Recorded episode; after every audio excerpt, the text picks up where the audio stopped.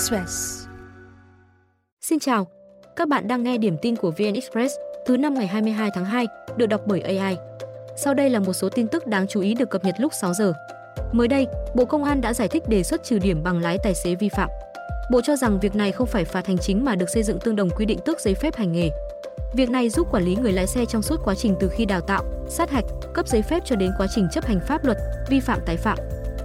Trừ điểm bằng lái còn nhằm cải thiện hành vi, nâng cao ý thức, giúp cơ quan quản lý giám sát toàn diện quá trình chấp hành sau vi phạm của người lái xe. Các nước tiên tiến như Singapore, Nhật Bản, Trung Quốc đều có quy định trừ điểm bằng lái đối với lái xe vi phạm, nguy cơ gây mất an toàn giao thông. Việc trừ điểm bằng lái cũng tương đồng với quy định quản lý nhà nước như trong lĩnh vực y tế, dược. Để triển khai, Bộ Công an cho biết chính phủ sẽ ban hành quy định cụ thể thẩm quyền, căn cứ, trình tự, thủ tục trừ điểm, phục hồi giấy phép lái xe. Cơ quan chức năng sẽ quy định cụ thể các hành vi vi phạm nghiêm trọng, nguy cơ gây mất an toàn giao thông cao. Mức trừ điểm trong một lần vi phạm sẽ được nghiên cứu và đảm bảo khâu trùng với các hình thức xử phạt vi phạm hành chính. Khi dự thảo luật trật tự an toàn giao thông hồi tháng 4 năm 2020, Bộ Công an đề xuất mỗi giấy phép lái xe có 12 điểm, tài xế sẽ bị trừ điểm trên hệ thống quản lý mỗi khi vi phạm giao thông. Trường hợp bị trừ hết điểm, giấy phép lái xe bị coi không còn hiệu lực. Tài xế muốn cấp giấy phép lái xe mới, phải học và thi trong ít nhất 6 tháng kể từ ngày giấy phép lái xe cũ hết hiệu lực. Theo dự báo của công ty tình báo tài sản toàn cầu New World tại Nam Phi và hãng cố vấn di cư đầu tư Henley Partner của Thụy Sĩ, Việt Nam sẽ chứng kiến mức tăng trưởng tài sản đột biến nhất thế giới, đến 125% trong 10 năm tới.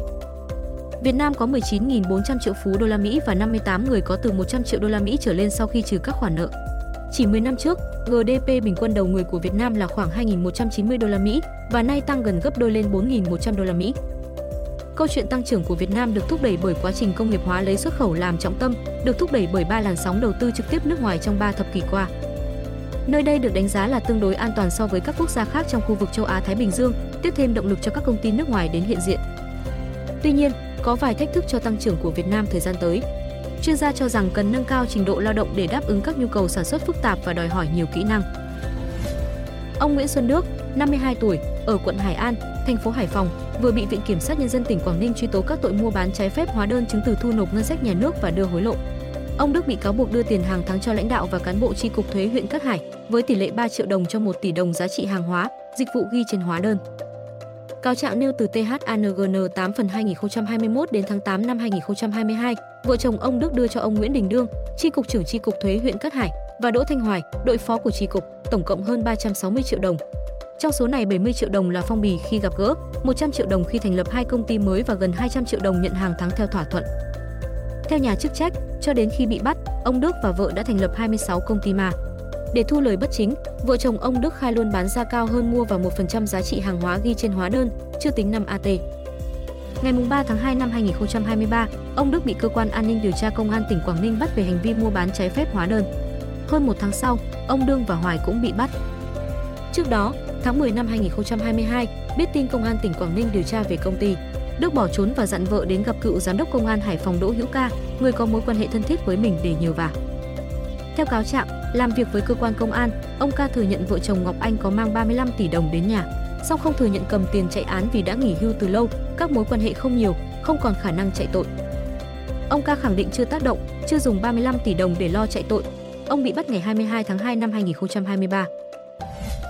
Một bệnh nhân nam 61 tuổi bị sỏi thận đến bệnh viện đa khoa Lâm Đồng chụp X-quang, bác sĩ nhầm kết quả phim của người khác nên tiến hành mổ lấy dị vật trong bụng.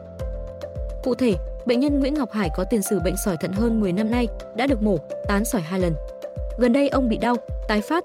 Sáng ngày 20 tháng 2, ông được vợ đưa đến bệnh viện, được chỉ định chụp X-quang. Đến trưa cùng ngày, bác sĩ thông báo ông có dị vật là ống nhựa dài khoảng 30 cm trong bụng, cần phẫu thuật nội soi để lấy ra.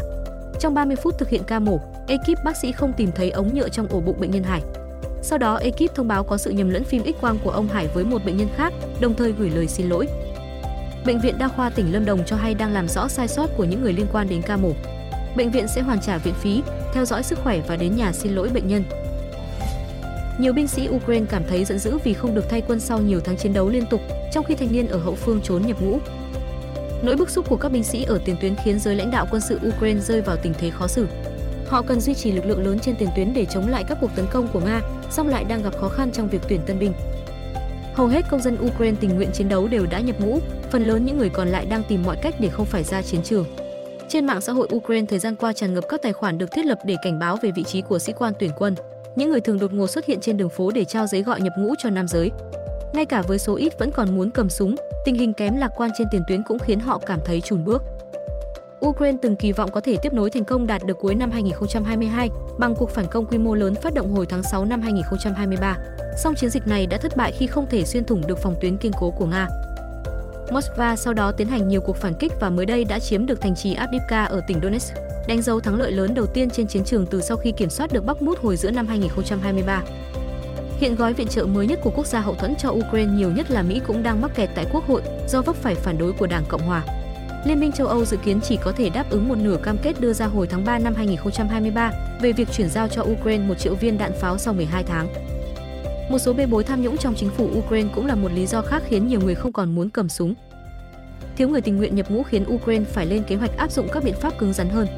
Chính quyền Tổng thống Zelensky tháng 12 năm 2023 công bố dự luật huy động thêm quân với mục tiêu tuyển thêm 450.000 đến 500.000 lính như đề xuất của giới lãnh đạo quân đội. Thông tin sẽ tiếp tục được cập nhật lúc 17 giờ.